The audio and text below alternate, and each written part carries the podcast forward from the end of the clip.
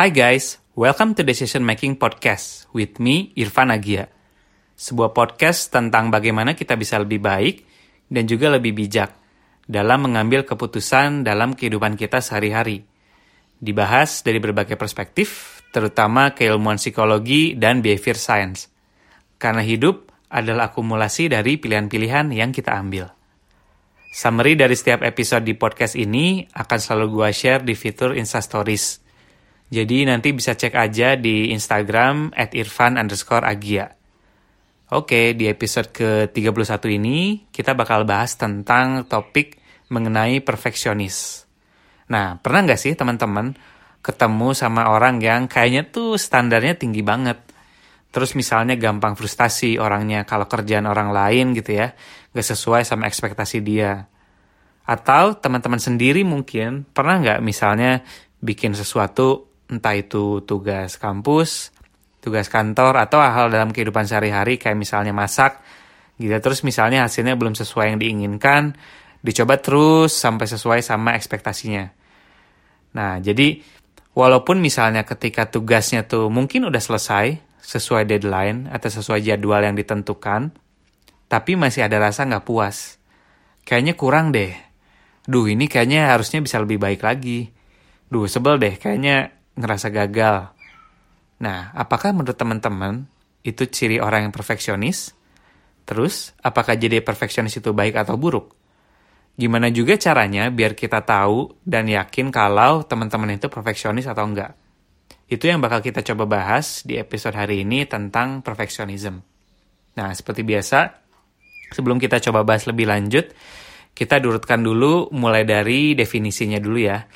Nah, apa sih sebenarnya perfeksionisme itu?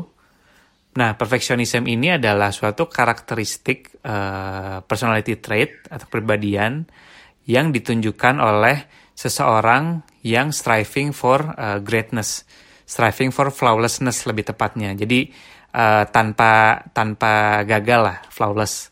Dan dia tuh selalu setting high performance standard. Nah, biasanya ini tuh diikuti dengan uh, critical self evaluation. Jadi kritis banget sama mengevaluasi dirinya sendiri dan juga sangat concern terhadap apa yang orang lain katakan. Nah, perfeksionisme ini sendiri itu sifatnya multidimensional. Artinya dia punya aspek positif dan aspek yang negatif. Gitu. Nah, uh, aspek positif dari perfeksionisme itu sendiri jadi ada ada apa? Psikolog namanya Hamacek itu dia di tahun 1978 itu dia argue kalau ada dua tipe dari perfeksionisme. Ada yang normal perfeksionisme, ada yang neurotic perfeksionisme. Nah, yang normal perfeksionisme itu yang dia masih dalam level positif. Jadi dalam taraf yang masih produktif. Jadi kalau yang normal itu atau yang productive perfectionism itu dia driving to pursue perfection tapi tanpa compromise uh, self esteem mereka gitu. Jadi tanpa terlalu harsh atau mengkritik dirinya sendiri. Nah, tapi kalau yang sudah levelnya neurotik gitu ya, yang aspeknya negatif itu dia punya unrealistic set of goals dan dan selalu uh, kecewa sama dirinya sendiri ketika dia tidak bisa mencapai standar yang dia sudah tentukan sendiri. Gitu. Jadi ada aspek positif dan negatifnya. Nah, aspek positif dari perfectionism itu adalah ketika kita punya sense of perfectionism yang masih produktif gitu ya, masih dalam taraf wajar, kita tuh diberikan driving energy yang lebih gitu untuk uh, bekerja lebih produktif dengan apa yang kita lakukan. Terus kita lebih detail, lebih perhatian sama detail dan juga kita lebih persistence dalam melakukan kerjaan kita. Dan kita tuh lebih prefer sesuatu yang terstruktur dan terorganisir which is good. Kenapa? Karena dalam uh, mengerjakan sesuatu akan lebih better ketika kita tuh sudah tahu dulu uh, apa yang akan kita lakukan, apa yang akan kita lakukan untuk mencapai tujuan kita dan sebagainya. Namun bad aspect dari si perfectionism ini atau ketika perfectionismnya itu maladaptif itu adalah ketika kita tuh merasakan constant pressure. Kita tuh ada dorongan dari dalam diri, ada tekanan untuk selalu mencapai ekspektasi yang kita sendiri yang unrealistik tadi. Gitu kita tuh terpressure, aduh pokoknya gue harus mencapai ini.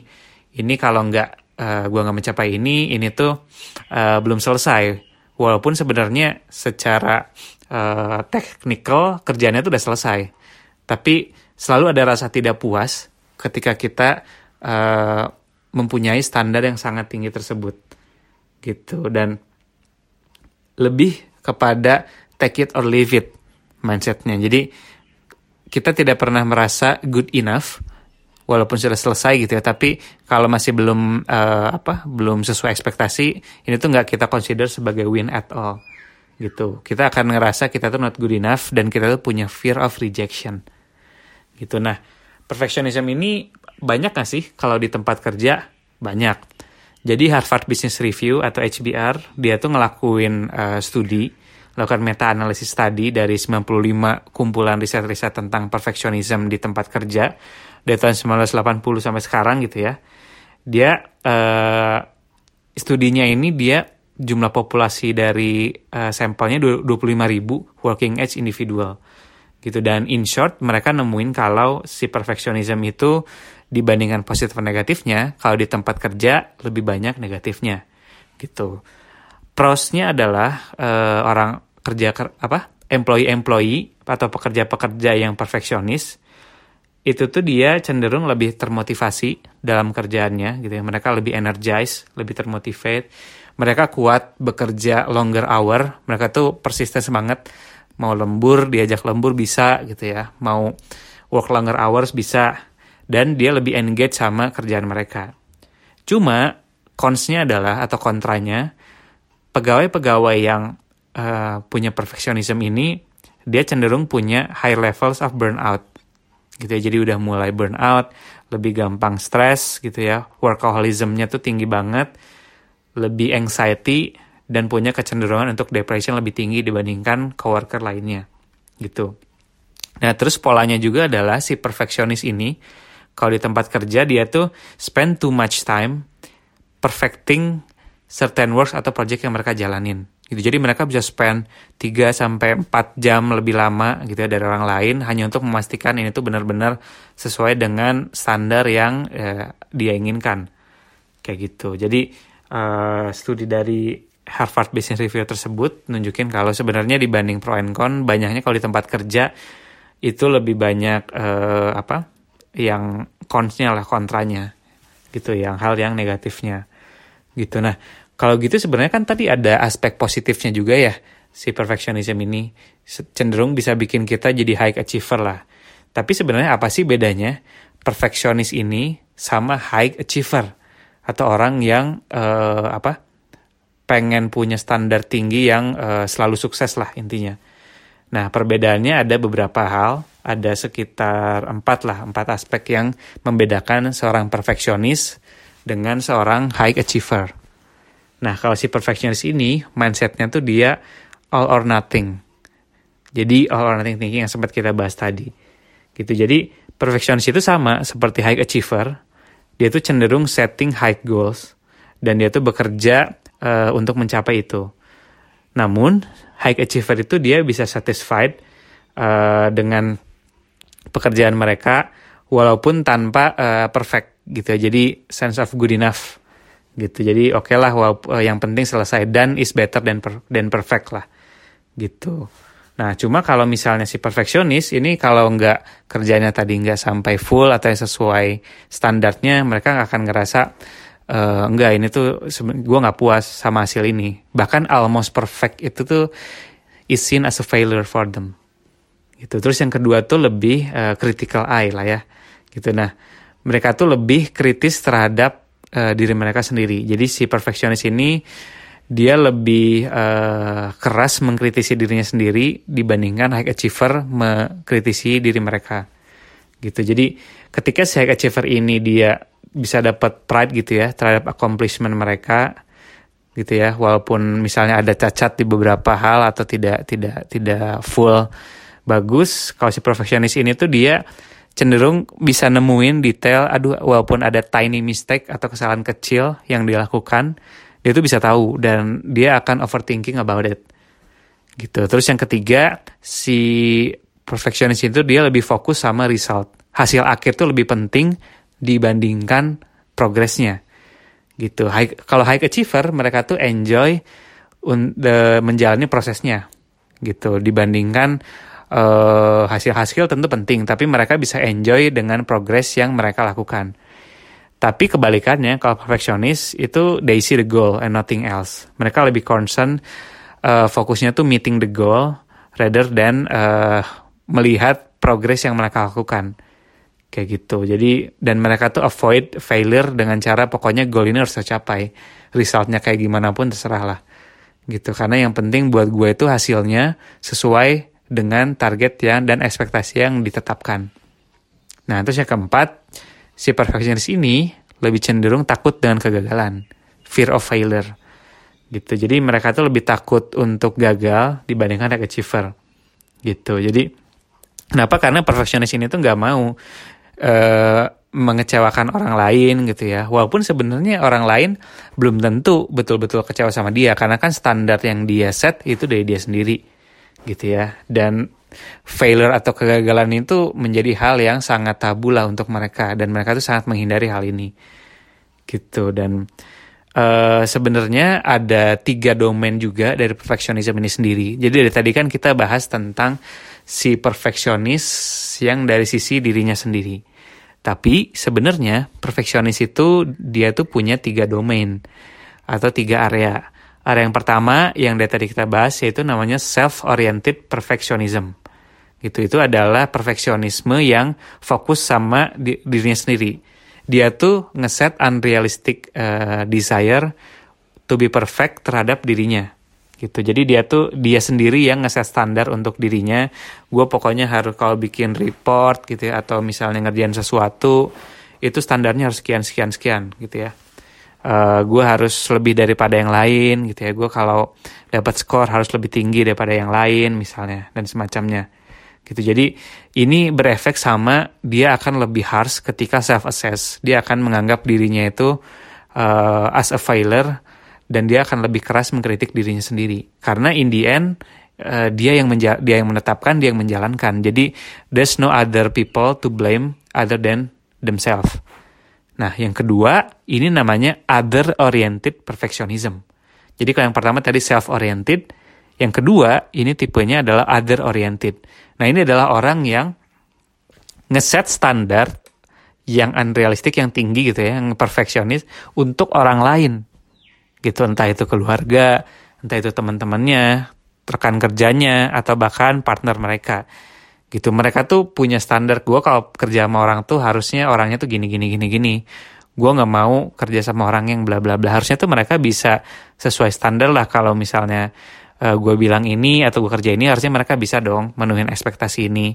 Terus kalau ke partner juga gitu ya. Jadi gue demand pacar gue atau partner gue gini gini gini gini misalnya jadi mereka tuh sangat rigid dan punya set of karakteristik yang mereka tentukan dan dan harus dipunyai oleh orang lain. Gitu. Itu adalah other oriented perfectionism. Gitu. Nah yang ketiga itu adalah socially prescribed namanya. Ini adalah orang-orang yang uh, believe kalau orang lain itu yang punya unrealistic standar terhadap dirinya sendiri. Gitu. Jadi mereka tuh uh, menganggap kalau aduh pasti orang lain tuh uh, apa setting standar ke gua tuh tinggi deh. Kayak contoh misalnya uh, waktu ini pribadi lah ya gue share tentang diri gue sendiri. Jadi uh, gue branding uh, I brand myself as a consumer behavior expert. Gitu. Terus uh, beberapa waktu lalu, beberapa hari lalu gue dapat tawaran gitu ya, dapat invitation dari salah satu company di Belanda di Amsterdam gitu ya.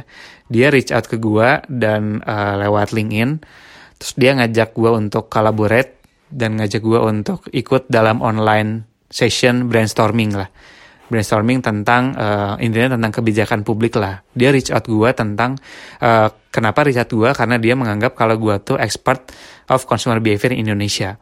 Nah di situ gue mulai merasa, waduh, ini kayaknya orang lain ngeset ekspektasi ke gue nih tinggi banget. Gitu gue di dipercaya gitu ya atau diajak untuk ikut online brainstorming yang sebenarnya topiknya tuh berat banget gitu. Dan jujur gue pun belum tahu ya bisa memenuhi ekspektasi atau enggak. Cuma itu akan itu gue merasa jadi pressure ke diri gue sendiri. Kalau waduh gue udah di di expect kayak gini gue harus bisa dong push myself untuk uh, bisa apa memenuhi ekspektasi mereka. Gitu. Itu ada contoh kayak hal kecil mengenai socially prescribed perfeksionis gitu. Terus kalau misalnya kita bikin powerpoint lah ya misalnya entah itu kerjaan kampus atau kantor kita tuh ngerasa aduh ini harusnya bisa lebih baik lagi karena pasti orang-orang yang nonton tuh butuh lebih dari apa yang udah gue kerjain sekarang gitu. Jadi kebayang ya bedanya. Kalau yang pertama self oriented itu tuh dia yang ngeset target untuk dirinya sendiri gitu ya. Gue harus ini, gue harus ini, gue harus ini. Yang kedua, other oriented itu dia menganggap kalau orang lain tuh harus gini, harus gini, harus gini. Nah, yang ketiga tadi yang socially prescribed itu adalah orang-orang yang menganggap aduh kayaknya orang lain me, apa menganggap gua gini, gini, gini. Kebayang lah ya berbedanya. Jadi ada tiga domain itu. Nah, eh, sayangnya adalah tipe domain yang ketiga ini, yang socially prescribed ini adalah uh, udah dari setnya kalau ini tuh udah mulai growing trennya di zaman sekarang lah ya, gitu di dibanding beberapa tahun lalu. Gitu. Jadi ada ada riset dari Thomas Curran sama Andrew Hill, dia tuh uh, mereka tuh menemukan kalau tipe ketiga dari perfectionism ini yang socially prescribed itu mulai growing dan banyak terasosiasi sama anxiety, depression, bahkan sampai suicidal thoughts. Gitu. Kenapa? Karena uh, zaman sekarang kita banyak melihat orang-orang yang uh, they let others define their lifestyle. Gitu.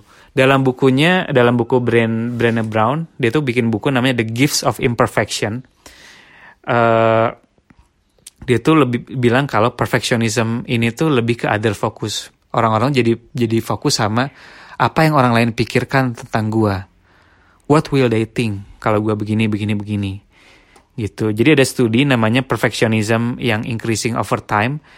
Itu nemuin kalau especially young people, anak-anak muda sekarang itu tuh lebih uh, rentan untuk uh, uh, mengalami si perfectionism yang ketiga ini gitu. Ini adalah unhealthy perfectionism yang bisa leading to eating disorder, depression, high blood pressure gitu ya.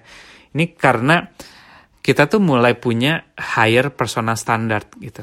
Jadi kita udah mulai ngerasa, aduh gue tuh harus lebih better dibanding yang lain gitu ya. Dan kita punya intense self criticism gitu. Jadi, aduh orang lain tuh udah uh, di umur sekian udah bisa gini gini gini gini gini berarti harusnya orang lain tuh kalau gue udah umur sekian udah menganggap harusnya gue udah punya ini ini ini dong gitu terus kayak lihat waduh umur sekian orang lain udah jadi apa jadi apa gue masih gini gini aja gitu dan sebagainya jadi kita punya this uh, this I think ini lebih abstrak ya dan abstrak dan sebenarnya tidak tidak apa tidak rasional irrational thinking about how people uh, want to perceive us gitu. Jadi kita punya pressure to appear flawless gitu ya. Terutama rising dari sosial media ini juga sendiri. Gitu. Jadi sosial media ini tuh kita dibukakan pintunya gitu ya untuk melihat kehidupan orang-orang lain. Kita jadi punya menentukan standar standar yang tanda kutip ya. Aduh di umur sekian orang ini udah bisa gini gini gini. Kok gue masih gini gini aja sih? Gitu kita creating unrealistic expectation untuk konteks akademik, untuk professional achievement, untuk looks gitu ya, untuk uh, position mereka ini udah punya apa sih di umur sekian gitu. Kok gue masih belum punya dan sebagainya. Nah jadi kita tuh sebenarnya secara nggak langsung digiring untuk appears to be perfect gitu. Dan ini sangat unhealthy sebenarnya. Gitu jadi perlu direcognize juga kalau we can compare our life to others. Karena ini bisa leading us untuk uh, menjadi memiliki trait yang ketiga tadi yang apa? Socially prescribed perfectionist gitu. Kita menganggap kalau orang lain tuh menaruh ekspektasi tinggi terhadap kita padahal sebenarnya nggak juga gitu. Dan kita akan jadi overthinking about it gitu. Nah gimana sih caranya kita tahu uh, gue tuh sebenarnya perfeksionis atau enggak sih? Nah jadi ada beberapa psychological apa tes uh, ada yang pakai namanya MPS multidimensional perfectionism skill gitu itu didevelop sama Randy of Ross di tahun 1990 gitu ini ada ada enam dimensi pertanyaan-pertanyaan yang dirancang untuk ngecek uh, tendensi ya ini kecenderungan tendensi untuk perfectionism Yang pertama itu tentang concern of over making mistake. Ketika kita bikin kesalahan, kita punya concern apa aja sih? Kita lihat ada pertanyaan-pertanyaan seperti itu. Terus yang kedua untuk mengukur high personal standard gitu. Seberapa kita uh, ngeset standar untuk diri kita sendiri sih? Gitu. Apakah kita striving for excellent or kita striving for good enough? Yang ketiga perception terhadap uh, parental expectation. Jadi family lah ya atau orang tua. Gitu ekspektasi dari orang tua itu seperti apa gitu ya. Criticism terus yang yang selanjutnya tentang doubting the quality of one's action. Seberapa kita meragukan apa yang sudah kita kerjakan. Sama yang keenam itu adalah apa kita punya preferensi untuk runut sesuai organis sesuai yang kita harapkan yang kita plan atau enggak gitu nah kalau mau cobain sebenarnya ada tesnya di website Psychology Today dan gue juga udah nyobain sih tadi dan hasilnya uh, memang uh, eh, gue perfeksionis dan gue akui itu sih tapi masih dalam level yang healthy untungnya sebenarnya jadi uh, kalau mau lihat uh, contoh hasil tesnya gue juga udah uh, share juga di Instagram Instastories gue jadi bisa cek juga di sana dan nanti gue kasih linknya juga. Atau bisa langsung ke Psychology Today dan klik uh, Perfectionism Test. Gitu. Nah, uh, apa yang bisa kita pelajari dari episode kali ini? Conclusionnya, perfectionism, perfectionism itu uh, dia multidimensional traits lah ya. Jadi ada aspek positif dan juga aspek negatif. Walaupun dalam beberapa konteks justru akan lebih banyak membuat kita uh, mengalami hal-hal yang negatif. Namun sebenarnya uh, kalau kita framing itu dengan baik dan kita punya mindset yang uh, apa nanti akan gue jelaskan setelah ini uh, itu akan men tidak menjadi buruk kalau kita bisa approach it properly gitu. Jadi setting high personal standard dan working hard towards it that's a good thing actually gitu. However, there's always a dark side when we are we aiming very high gitu ya. So what should we do? Yang pertama kita harus uh, rating our relationship dengan diri kita sendiri. Gitu kita harus lebih kenal sama diri kita sendiri, especially accepting kalau we are not flawless. Kita ini nggak perfect. Kita ini pasti dan akan punya kesalahan gitu ya. Entah itu sedikit atau banyak, tapi we're not perfect, we're not flawless gitu ya. Dan it's hard to get things done ketika kita tuh punya zero tolerance terhadap mistake gitu. Kita harus belajar untuk uh, seeing the big picture gitu. Kita harus bisa recognize uh, opportunity cost, cost and time terhadap perilaku kita. We can ask ourselves, am I using my time wisely? Am I being productive? Gitu ya. Kita bisa uh, nge-challenge diri kita sendiri.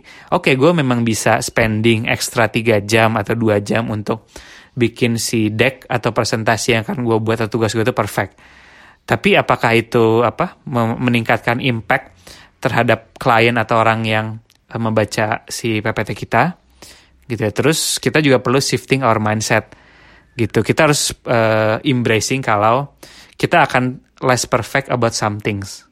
We will gitu ya. Tapi itu in order kita bisa concentrate sama hal lain yang bisa lebih yang lebih penting juga. Gitu. Jadi kita bisa mulai recognize kalau just getting it done is a decent goal gitu. Jadi uh, done is better than being perfect gitu ya. Jadi banyak sekali orang-orang yang kalau perfectionist itu malah justru jadi drowning in their thoughts gitu ya. Jadi kayak malah jadinya tuh nggak selesai kerjaannya karena uh, misalnya baru setengah jalan tuh udah aduh ini ini belum perfect ini belum perfect. Jadi terlalu banyak menghabiskan waktu ke hal-hal yang uh, harus sempurna. Padahal sebenarnya done is better than being uh, perfect. Gitu. Dan lastly yang penting ini sebenarnya adalah find meaning not perfection. Gitu. Overcoming perfectionism ini sangat-sangat membutuhkan reframing mindset terhadap uh, hubungan kita dengan diri kita sendiri dan juga orang lain gitu ya. Tapi apa sih sebenarnya meaning itu sendiri? Gitu. Banyak orang-orang yang misunderstood tentang meaning ini kalau kita tuh harus mencapai kehidupan yang sempurna gitu ya. Kita akan selalu bahagia kita akan selalu produktif dan semacamnya. Jadi ada, ada buku menarik judulnya Finding Meaning in an Imperfect World dari yang bikin Ido Landau gitu. Dia bilang kalau uh, kalau kita terlalu fokus sama apa yang missing apa yang kita tidak punya gitu ya apa yang kita tidak capai kita nggak akan bisa appreciate apa yang sudah kita punya gitu. Nah, kita perlu mengganti lensa berpikir kita, cara kita melihat dunia. Terutama cara kita melihat kegagalan. Gitu, reframe kalau misalnya gue sendiri ini, gue sendiri orang yang perfeksionis. Cuma ada dua mindset yang menurut gue itu mengubah cara gue dalam melihat hidup. Dan ini I think this, uh, these two are uh, uh, two of the most powerful quotes yang selalu gue inget dan selalu uh, gue bawalah value-nya dalam kehidupan gue. Yang pertama adalah sometimes you win and sometimes you, you learn. Ini menurut gue powerful banget. Kenapa? Karena ini tuh nunjukin kalau di, sat, uh, di satu sisi kita tuh kadang kadang tuh menang gitu. Kita mendapatkan apa yang kita inginkan. Tapi di satu sisi kita tuh tidak losing. Kita tuh tidak tidak tidak apa? Tidak kehilangan sesuatu, tapi justru kita learn. Sometimes you win, sometimes you learn. So when when we're not winning, we learn something. Bukan kita tuh gagal, bukan kita tuh salah. Enggak justru kita tuh akan gagal ketika kita melakukan kesalahan dan kita tidak belajar dari hal tersebut. Gitu. So, dengan dari quotes ini kita bisa ngelihat bahwa mindset itu positif banget. Gitu. Kita maaf kalau kalau nggak menang ya belajar. Gitu. Bukan kalau nggak menang ya kita gagal. Nggak gitu. Jadi menurut gue ini powerful banget karena uh, selalu ada hal yang bisa kita pelajari dan selalu everything happens uh, for a good reason ketika kita misalnya gagal atau failure gitu ya. Jadi justru kita itu ada opportunity untuk kita belajar dari sana. Nah, yang kedua adalah we are our own worst critic. Kita ini adalah orang yang sebenarnya paling jahat dalam mengkritisi diri kita sendiri, bukan orang lain. Gitu ya. Jadi uh, gue juga sempat bahas ini di episode podcast gue sebelumnya uh, tentang apa public speaking juga. Jadi banyak orang yang takut dengan public speaking itu karena takut dijudge sama orang takut kalau orang tuh pasti baru berpikiran, aduh ini si Agia ini belepotan, lama ngomongnya atau kecepetan, atau ah nggak ada nggak ada value-nya, nggak ada bobotnya dan segala macam. Tapi itu sebenarnya muncul itu dari kita sendiri. Kita tuh yang menganggap kalau orang lain tuh akan mengkritisi kita tuh sejahat itu dan sedalam itu. Padahal sebenarnya secara psikologis uh, justru uh, kita tuh lebih banyak menghabiskan waktu atau berpikir gitu ya untuk memikirkan diri kita sendiri gitu kita tuh jarang banget yang uh, misalnya apa uh, mengkritisi orang lain itu untuk orang lain itu lebih lebih keras dibandingkan diri kita sendiri nah cara yang paling gampang itu uh, saran gue di episode sebelumnya adalah kalau mau lebih pede dan lebih apa lebih mm, tenang dalam presentasi adalah sering-sering ikut presentasi orang lain sering-sering ikut dalam forum, dalam workshop gitu ya, jadi peserta aja. Terus nemuin ketika ada orang yang salah gitu ya, ada orang yang belepotan, ada orang yang misalnya ngelakuin kesalahan atau nervous lah ketika presentasi, gue yakin lu pasti tidak akan uh, sejahat itu tanda kutip mengkritisi mereka. Kayak anjir nih orang ini uh, beneran gak sih? Serius gak sih? Ini orang ini bisa ngomong gak sih? Gue yakin kalian nggak akan uh, meng mengkritisi mereka terus jadi. Tapi ketika dibalik gitu ya ketika teman-teman yang di depan pasti akan muncul pikiran-pikiran tersebut gitu tuh hal-hal kecil yang bisa nunjukin kalau we are our own worst critic. Gitu. Jadi ketika teman-teman itu udah lebih sering jadi di kursi penonton gitu ya teman-teman akan tahu kalau orang tuh nggak sebegitunya kok. Nggak sebegitunya menjudge kita mengkritisi kita. Kayak gitu. So I think dua dua dua quotes itu uh, bisa membantu untuk mengubah mindset kita sih. So sometimes you win, sometimes you learn, and we are on our own worst critic. Gitu. So uh, itu aja untuk episode kali ini. Semoga uh, teman-teman terbantu dan dapat uh, apa perspektif lain tentang perfectionism.